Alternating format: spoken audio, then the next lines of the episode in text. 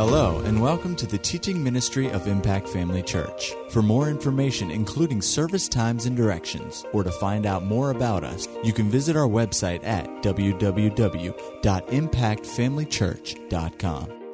We trust you'll be blessed by today's message. Well, I started this series a couple of three weeks ago, and I entitled it Participating in Prosperity because I heard those words from the Spirit come to me. And uh, so we started laying a foundation three weeks ago about the basics of our covenant.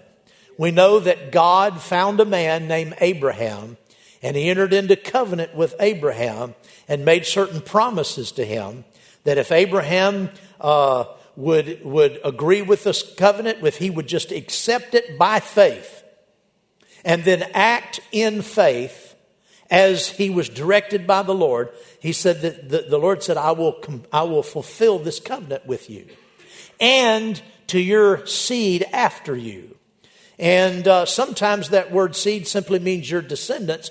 But we know from the book of Galatians, we won't go and look at it today, but it's in the third chapter of Galatians. We know that ultimately the promise was made through Abraham to Christ. Because when it says that, that uh, he would bless Abraham and his seed, he didn't say plural, he said it in the singular. And we know in the New Testament that that seed is Christ. God raised up Abraham, and by Abraham, God raised up the nation of Israel. And there's a direct line of lineage right down through the ages to Christ. Christ is the seed of Abraham to whom the promises were made. Amen. It wasn't just about Abraham and the nation of Israel, they were part of it as descendants of Abraham, but ultimately God was looking down through the ages, and when he was talking to Abraham, he was talking to Christ. Says over in, in Romans chapter 4 the promise that he would be the heir of the world was not made to Abraham and his seed through the law, but through the hearing of faith. And Jesus has come and he has received. Amen. The authority, he said, in heaven and earth has been given unto me. Glory to God. And he's transferred that authority to the church. And we know this. It also says in Galatians, if you are Christ, at C H R I S T apostrophe S, a little hard to say and hear it. If you are Christ's, then are you Abraham's seed and heirs according to the promise. Everything that belongs to Christ belongs to the church. oh, glory to God. Amen. We are not only heirs of God, the Bible says we're joint heirs with Christ participating, joint, equal heirs with Christ. Glory to God. So, all of the promises that God made to Abraham, he, He's made to us. We also found out, looking, I think it's in the 17th chapter of, of Genesis, uh, that, uh, yeah, that 17th chapter of Genesis tells us that God said that this would be an everlasting covenant. What does everlasting mean? Does that mean five centuries? It means forever. It's the same word that's used in connection with life, everlasting life. Everlasting life is eternal life, it's not ending. Well, this covenant that God made with Abraham, the Lord said, This will be an everlasting covenant to all of your generations, to each generation. It's just as real to this generation as it was to the first generation. Amen. Now there was a natural seed. At one point, he told Abraham, he said, if you go out by the, by the seashore, and if you can count the, the, the, the sand that's on the seashore, then your, the, the number of your seed could be numbered. And, and of course, it's not a, it's not a, uh, uh, it's just a, a, an expression meaning that, that you can't number the seed. That's his natural seed the nation of Israel, the Jews, and so forth. But then later, when Abraham began to act in faith, God took him out and said, Now look to the stars. If you can count them, so shall your seed be. That's the spiritual seed. Oh, glory to God. That's who we are. We're one of those stars. glory to God. Hallelujah. Praise the Lord. Now we found out that without any uh, doubt, that natural and, and material prosperity is part of the covenant. Now, there are other aspects of the covenant that we're familiar with. So, why aren't you talking about those? Because I'm talking about this one. I mean, I couldn't get up here and talk about everything. I mean, that would just take forever. But we just focus on one thing, and material prosperity is part of the covenant. God told Abraham, He said, I will bless you. He told the children of Israel, his descendants, that he would bless them, that he would multiply their, their uh, grain and their oil and their livestock and their silver and their gold and everything they had would be multiplied. And they would build houses and dwell in them and they'd be full of all good things that they didn't even feel. God said, I'll fill your house with good things. I'll bless your offspring and they'll prosper. I'll bless your cattle and they'll prosper. I'll bless all, I'll bless every area of your life. And that's spiritually, but it's, and it's physically. We know that the covenant involves healing. But we're not talking about healing today. The covenant also included prosperity, and it does today. This covenant this covenant, the new covenant that we're in, it's new because it was, it was ratified by the blood of Jesus Christ. This covenant has all the promises that God gave Abraham and to his descendants. Well, praise the Lord. That's good news. I'll start my timer now. Hallelujah. Glory to God. Now, we found this out. Let's go to Galatians chapter 3. Kind of try to pick up where I left off. Galatians chapter 3. In verse number, well, let's start in verse 13. Christ has redeemed us. Can anybody shout for joy? Christ has redeemed us he has purchased our freedom from the curse of the law. Now we know from reading the Old Testament and in the book of Deuteronomy in several places, the curse of the law is very clearly and, and uh, expansively spelled out for us. There's no doubt what the curse of the law involved. And the curse of the law involved poverty, not having enough, having things taken from you instead of given to you.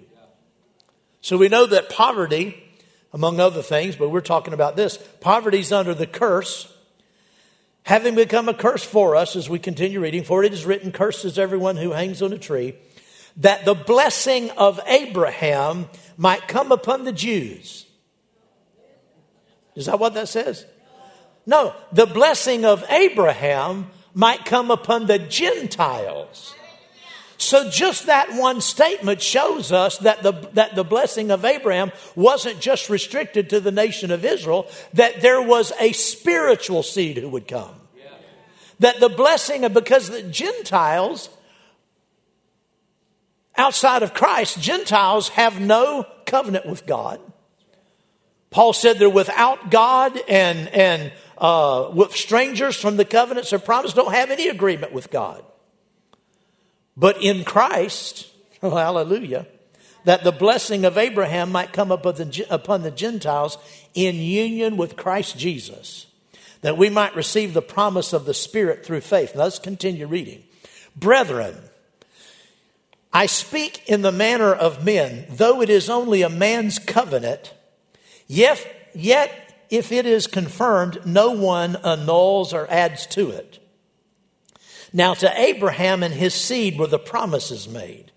He does not say, and to seeds as of many, but as of one, and to your seed, who is Christ.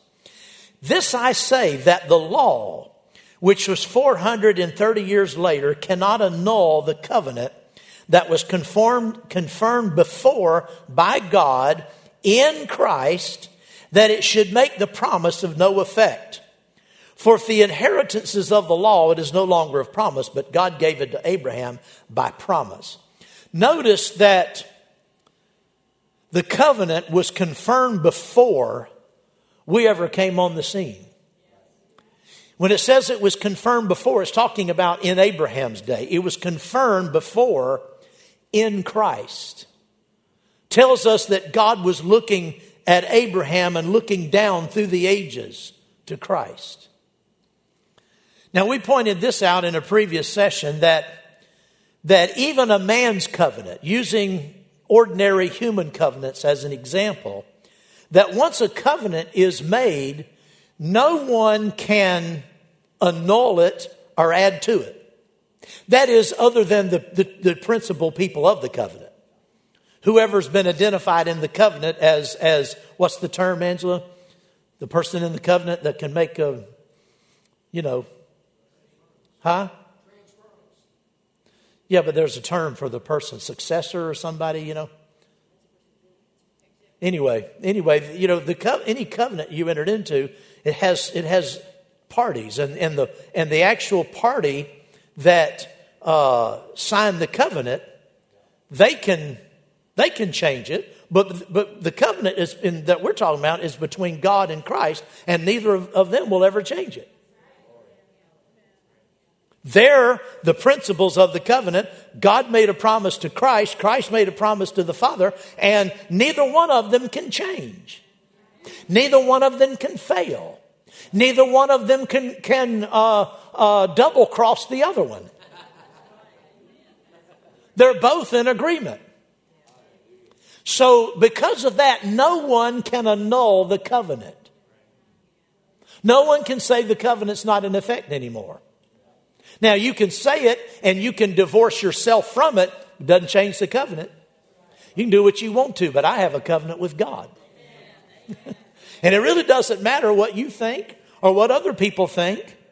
You have a covenant with God, and if you will, by faith, believe in that covenant, you can enjoy the benefits. Because nobody can, can annul it. And, and it also says no one annuls it or adds to it. The Wuest translation says no one adds stipulations to it. The devil will, he will, he will try his best to add stipulations. Well, you know, you didn't do this and that doesn't belong to you and that was for another. No, those are all stipulations. You can't, you can't add stipulations to it. You can, I mean, religion does, but it, but it doesn't stick. It doesn't affect the covenant. Just because, just because some theologian, theologian somewhere said, well, you know, prosperity is not for the church today. Well, just, long, just because they said that doesn't mean it's true. That's a stipulation that's not in the covenant. Amen. Well, praise the Lord. And since it's by faith, Paul said it's by faith to all and upon all who believe. So that means if you if you can believe, you can participate in the covenant. We're talking about participating in the covenant. Amen. Now go with me to Deuteronomy chapter 8. Deuteronomy chapter 8. I want to go back over something I said.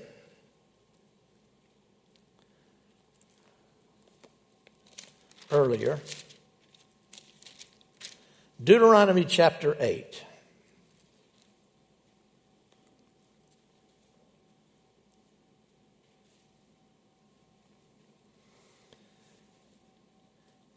Talks about all of the material blessings. verse number six, it says, Therefore you shall keep the commandments of the Lord your God to walk in his ways, to fear and to fear him. Well, now we know today that Jesus said, I give you a new commandment, that you love one another. And we know from the 13th chapter of Romans that love in, in, uh, in, uh, takes into itself, gathers into itself all the other commandments. If there's any other commandment, it is, it is comprehended in this one commandment, commandment that we love one another. So we're not keeping the law because we've been delivered from the law. But we do have one commandment, that's the commandment of love, to walk in love. If you walk in love, you're going to treat people right. If you walk in love, you're going to come to church. Can I meddle? The scripture says, do not forsake, do not uh, uh, uh, uh, neglect the assembling of yourselves together. And that word neglect has in it the idea of abandoning someone. You see, whenever people are not faithful in coming to church, you say, Pastor, you're changing uh, uh, the, you know, the, the subject here. Well, I, I might be, but it's good. When, when people choose choose not to come to church. I'm not talking about on vacations and holidays, you know, that's, that's different. But people who just stay out of church, just come when they feel like it. Their, their attitude is, well, the church can get along fine without me. That, that's, that's the idea of abandoning someone. If you abandon someone, you say, well, you can make it on your own. So, so when people uh, do not, when people are not faithful in participating in their church, they're really abandoning their church, and that's not walking in love. Because we all have a contribution. We all have a part to bring. We all have a supply of the Spirit to bring when we come to church together. And when we don't do that, that's not walking in love. Amen. Well, praise the Lord. If you walk in love, you'll treat people right. You'll come to church. You'll tithe. You'll give offerings. You'll do. Uh, you'll serve. You won't just come to church and just sit around and let everybody else carry everything. Just let, you know, a faithful group of people do all of the serving and you just sit and enjoy the service and you don't do anything. That's not walking in love.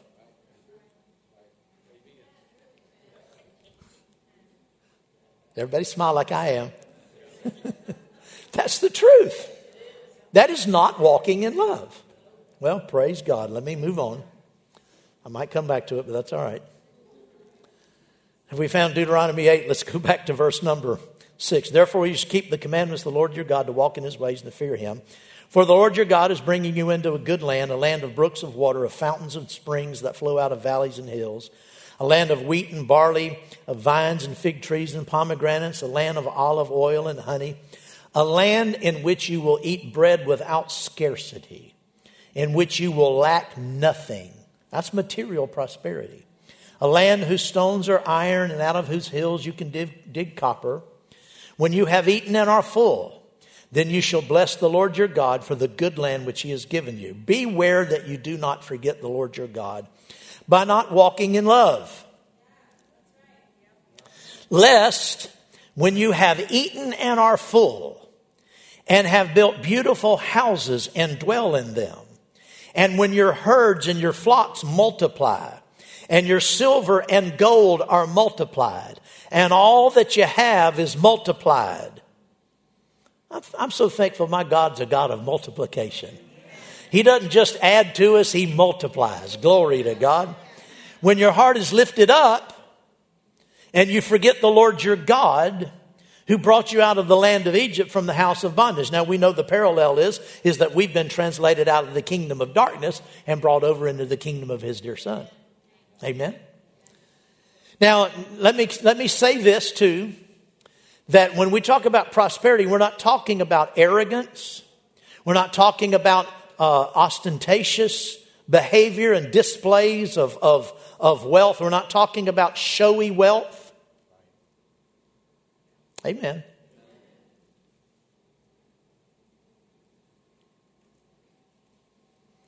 There's a, there's a lot of discredit that is foisted against the gospel and the church because of some preachers on television that have such a such an ostentatious over the top showy display of their wealth Say what you want to, but it's true. It used to be when people talked about Christians, you know, in general, uh, people were generally respectful. But today, when you start talking about uh, Christianity, people, you hear it on the job. I know you do. I, I don't, I don't you know, I work here, so I don't, I'm not, you know, on a job somewhere else. But other places I go, something is brought up about Christianity or brought up about preachers, and people immediately start criticizing all those wealthy preachers on TV. Has anybody heard that? It's because of the way things are presented. It's not wisdom. listen, I'm not opposed to, to any minister having a jet airplane. If you need a jet, have a jet. I don't care. Have two. I don't care if you need one. Pastors need buildings, and they cost millions of dollars, but we have to have them. Traveling ministers often need airplanes because that's, that's what they need to get where they go. So I'm not opposed to that. but it's not wisdom for preachers to go on TV and be constantly bragging about all of their wealth. It's not talking about, not talking about being ashamed of wealth. But I'm talking about presenting this bragging, this over display, always talking about how much money they have and how much. It's not helping the cause of Christ in the world. Yeah, but it's inspiring people to give to me. Well, it might be. if that's if that's their attitude, that, that might be true. But it's turning the world off. Big time. Now, you know this outside of, of ministers, but just people in general. Some of the, the, the people who are the, the, the wealthy people who have the most class are the people that don't talk about it. They just go through life. They're unassuming. They don't put on airs. And I'm not saying that they, that they live poor. They live very comfortably, but they don't, they, don't, they don't try to show off all the time. That turns people off. That's just in the natural. Well, it's true for Christians and ministers too. Well, praise the Lord. So we're not talking about uh, being showy when we're talking about being prosperous. He said here he would bless you multiply your herds and flocks and silver and gold and all that you have. He said, Don't let your heart get lifted up. Don't let you, don't become full of yourself. Live humbly before God and before men. And that, that draws people to Christ. Amen. Now, this next uh, few verses, he talks about, you know, forgetting Christ and, um, or forgetting the Lord. And uh, he said, Then you say in your heart, verse 17, My power and the might of my hand has gained me this wealth. Everybody say wealth. What does that mean? What does the word wealth mean? An abundant supply. That's true, but let me, let me just in, in, in naturally speaking, what does wealth mean? It means a lot of money. Come on, folks. Doesn't it? Everybody's trying to, you know, dance around and it means money. When you say somebody is wealthy, that doesn't mean they have a lot of socks. Oh, that man's got so many pairs of socks, he must have a barn full of socks. If he's wealthy, it means he's got lots of money. Come on now. Try to get religious about things. You say in your heart, My power and the might of, hand, of my hand has gained me this wealth. That, that's not a possible, the temptation to say that wouldn't be there if you didn't have wealth. If you're sitting in a, in a, uh, uh, drug house, a crack house, you don't walk outside and say, Look what I've done. Look at this marvelous cracker house that I live in with all the windows blown out of it. No. This is talking about somebody who has wealth. He said, Don't get lifted up and think that you did it when God did it. Amen. Verse number 18 says, And you shall remember the Lord your God for it is He who gives you the power to get wealth. Did it say that? It is you, it is God rather, who gives you the power to get wealth. Then the rest of that verse says that he may establish his covenant, which he swore to your fathers. So now this was in the generation of Moses. This was years after Abraham. This is talking about his seed.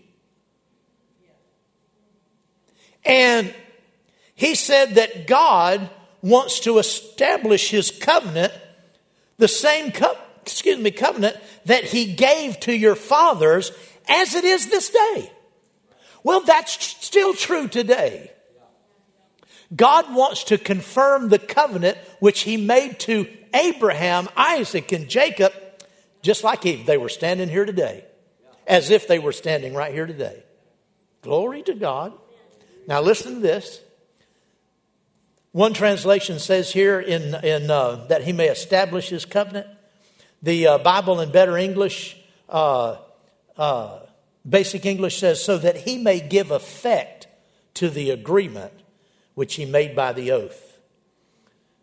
You know, an agreement does, isn't, isn't any good until it takes effect. God wants to give effect, He wants to make it effective, the agreement.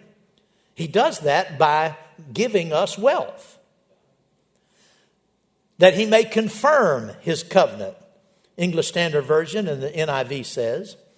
The New Century Version reads this passage like this it is He who gives you the power to become rich, keeping the agreement He promised to your ancestors as it is today.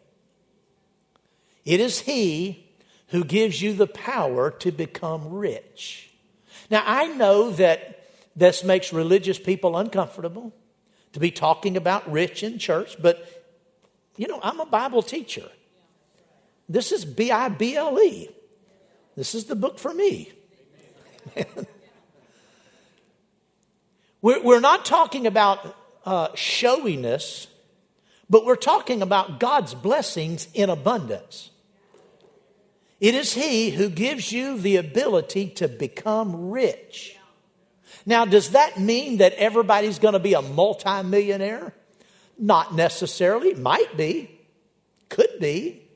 Likely will be but not necessarily right now.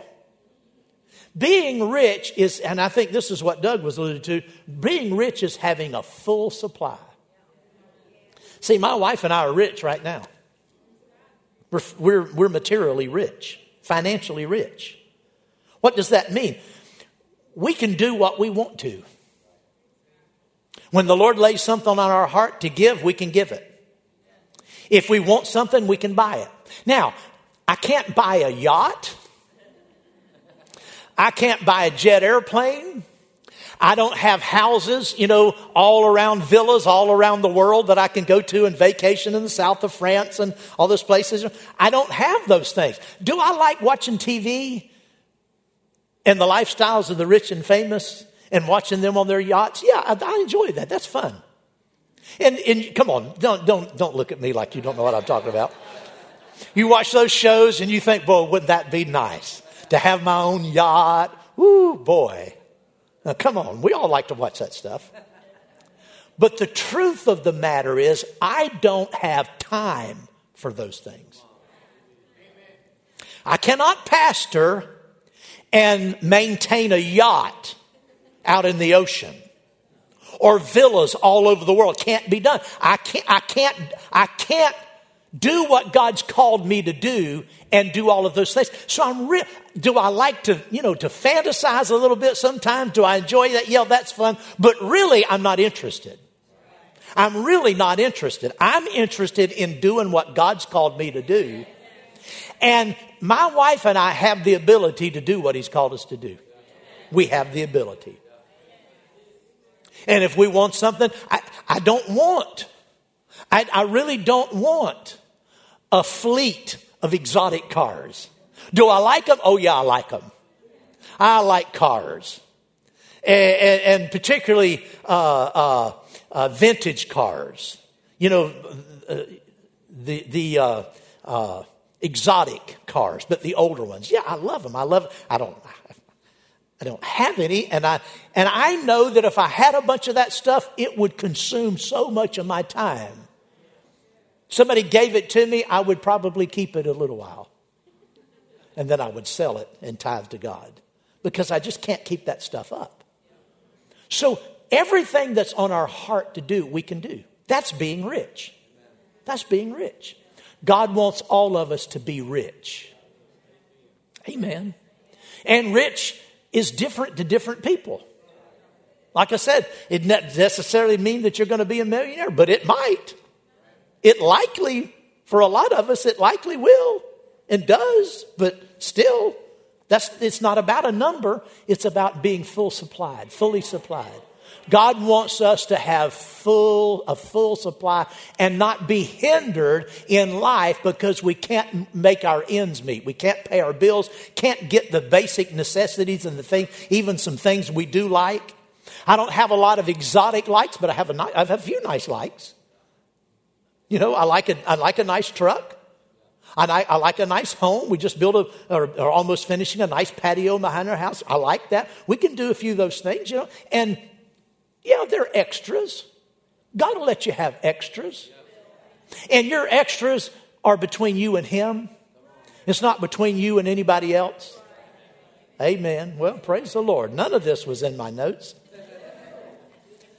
He says here that He, it is He who gives us the power to get wealth, to get rich.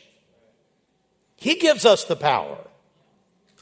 Now, I said this that the power to get wealth, now listen, the power to get wealth is giving.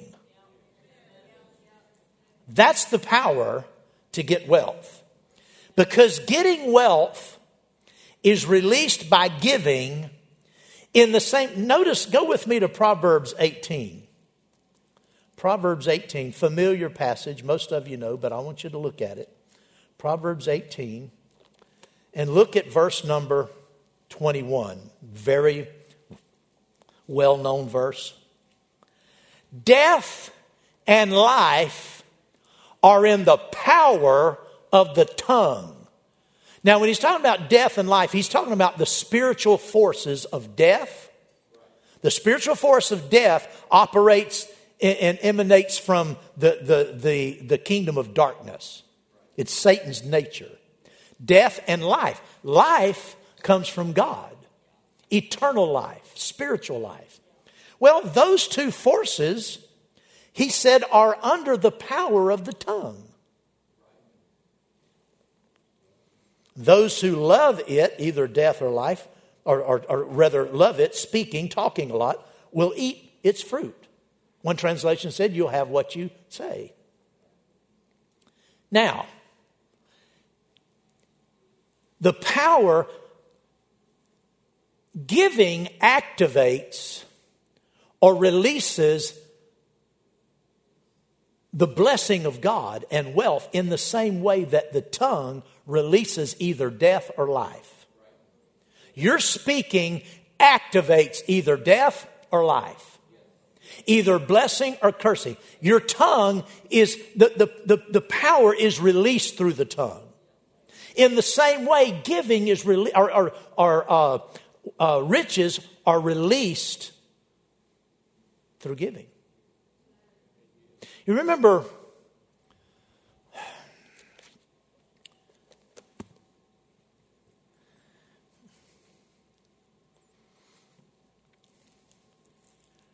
Remember the woman that came up to Jesus, touched the hem of his garment? The Bible says that Jesus, knowing that virtue had gone out of him, he turned to, around to find the woman who had touched him. Now, healing power went out of him and went into that woman. Is that right? He tried to find who, who around him had touched him in faith. And finally, when she was, when she spoke up, he said, Your faith has healed you. Your faith healed you. Well, was it her faith or was it his power? Because we know that power went out of him in her body and healed her out of his body into her body and healed her. So we know that the power healed her, but he said, Your faith healed you. What he's saying is faith released the power. the power to heal her was under the control of her faith. The power to get wealth is under the control of our giving. That's what I meant when I said the power to get wealth is giving. That's the power. You have the power to get wealth God's way, and that power is giving. That's, that's what God has ordained. Go, go, we're in Proverbs there. Go back to the 11th chapter. Look at the 11th chapter.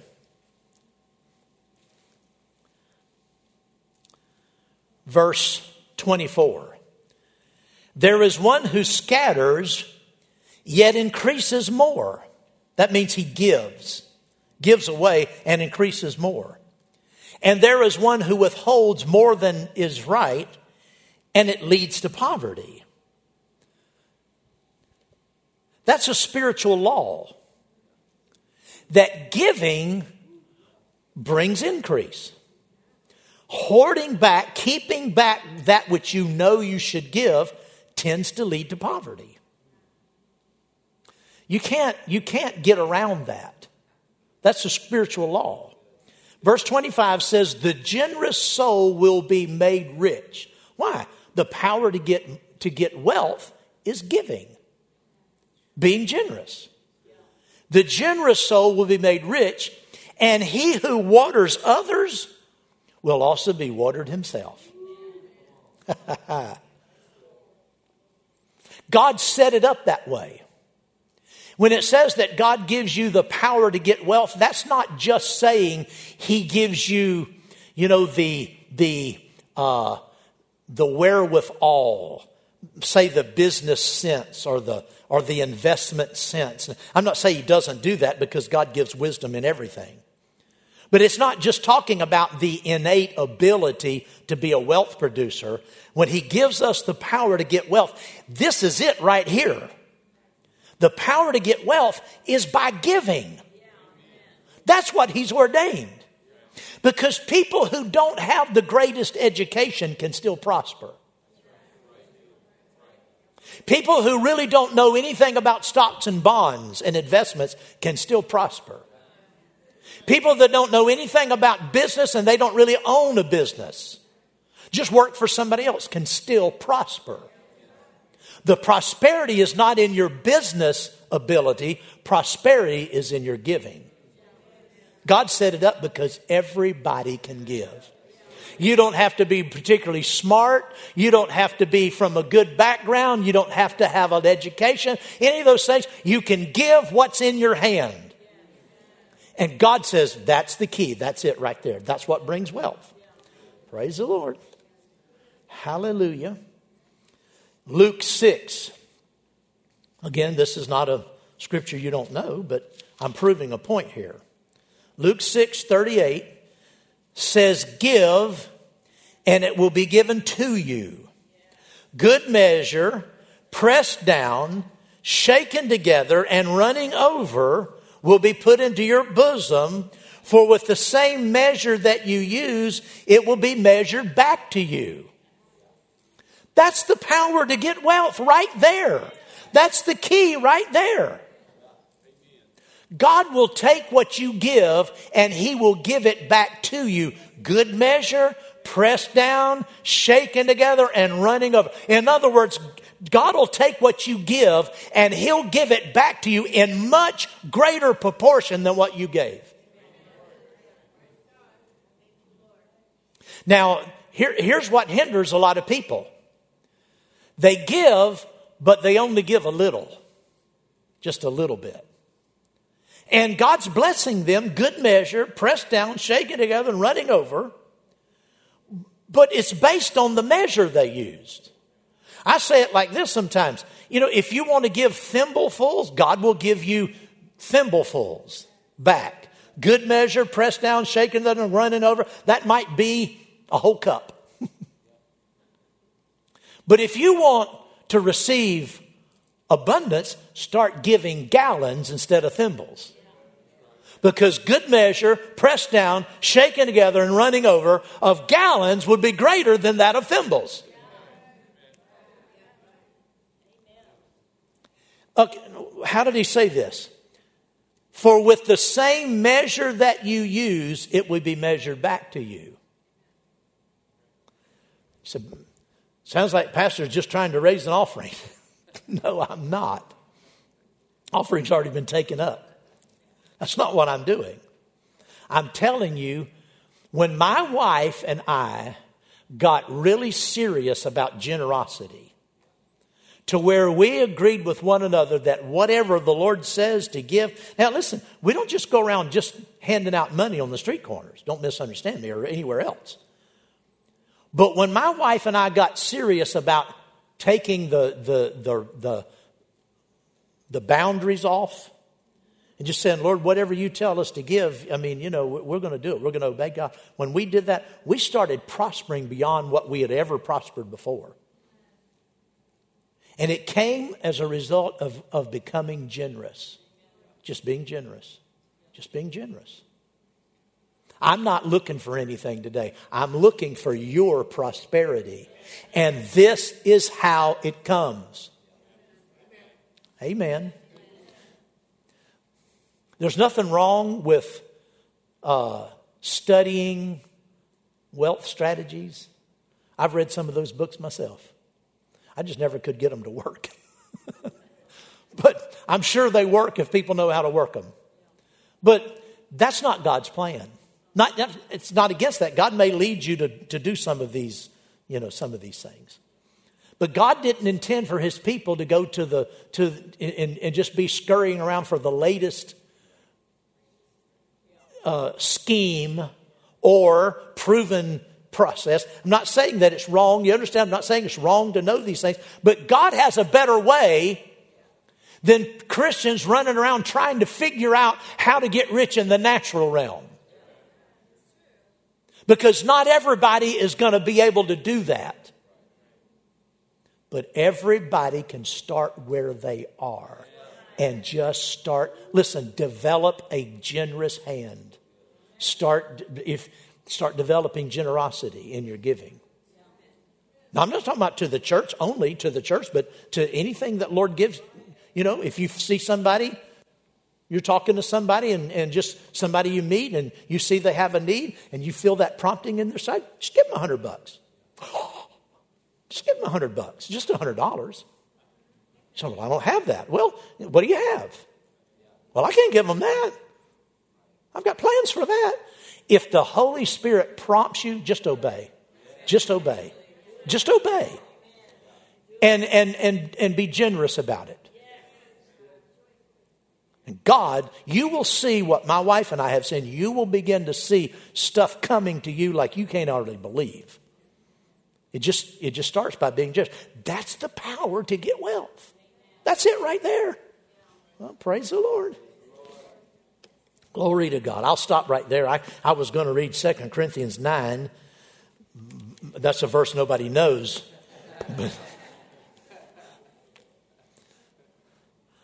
What does, what does it say? It says that if you give, if you sow sparingly, you will reap sparingly. If you, if you sow stingily, you, you could do more, but you just, this is, this is your quota. This is what you've set aside, and, and, and, and you're just going to do this, but you could do more. That's giving, sting. I'm talking about led of the Spirit and led by the Bible. You don't have to be led of the Spirit to tithe because it's already in the Word. But whatever you give, however you give, if you if you give with a stingy kind of sparing, just just barely enough to just make a you know just to make a you know a statement of some kind that at least you're giving, you'll receive in the same measure. But he who gives generously, bountifully will also reap bountifully. Now, that's, that's in the Bible from the Old Testament to the New Testament. In Genesis, when, in, in Noah's day, God said, as long as the earth stands, seed time and harvest will continue. That's the principle of sowing and reaping. Seed time and harvest. It's in nature. It's in, it's in, it's in everything on this planet is based in seed time and harvest. Well, it's a principle that God set up, and it's the principle He wants us to live by. Sow. For whatever a man sows, that he will also reap. Phillips' translation of that verse in, in uh, uh, is that in Galatians? It says that a man's harvest in life will, will, will depend entirely on what he has sown. I'm wanting to encourage you to be generous in giving because you, that's the power to get wealth. If you want to be wealthy, if you want to be rich, I didn't say if you want to have yachts and airplanes and all that. I'm not against it if you need it. But God wants you to fulfill the call on, his, on your life. And you can do it in style with every need supplied if you'll just grow generous in your giving. Oh, praise the Lord. I intended this to go a little bit different today, but that's all right. It's, this is true. This is, I want to say it the 14th time. This is God's way of making you rich. This is the power. Giving is the power to get wealth. It just is, folks. Well, I, I, I, I give a little, yeah, but there's so much power in it. Why would you just give a little if you know it's so, all the power to get wealth is in it? You would say, shoot, let me give a little more. Let me, let me respond a little more generously. Amen. It's just a matter of revelation, seeing it. It's the Bible. Well, praise the Lord. Hallelujah. At Impact Family Church, it is our desire to see you blessed through the power of the Word of God. We have been helping people to change their world for over 25 years through our dynamic ministries and teaching. If you are going to be in the North Central Florida area and are interested in attending our services or just want more information about us, you can visit us online at www.impactfamilychurch.com.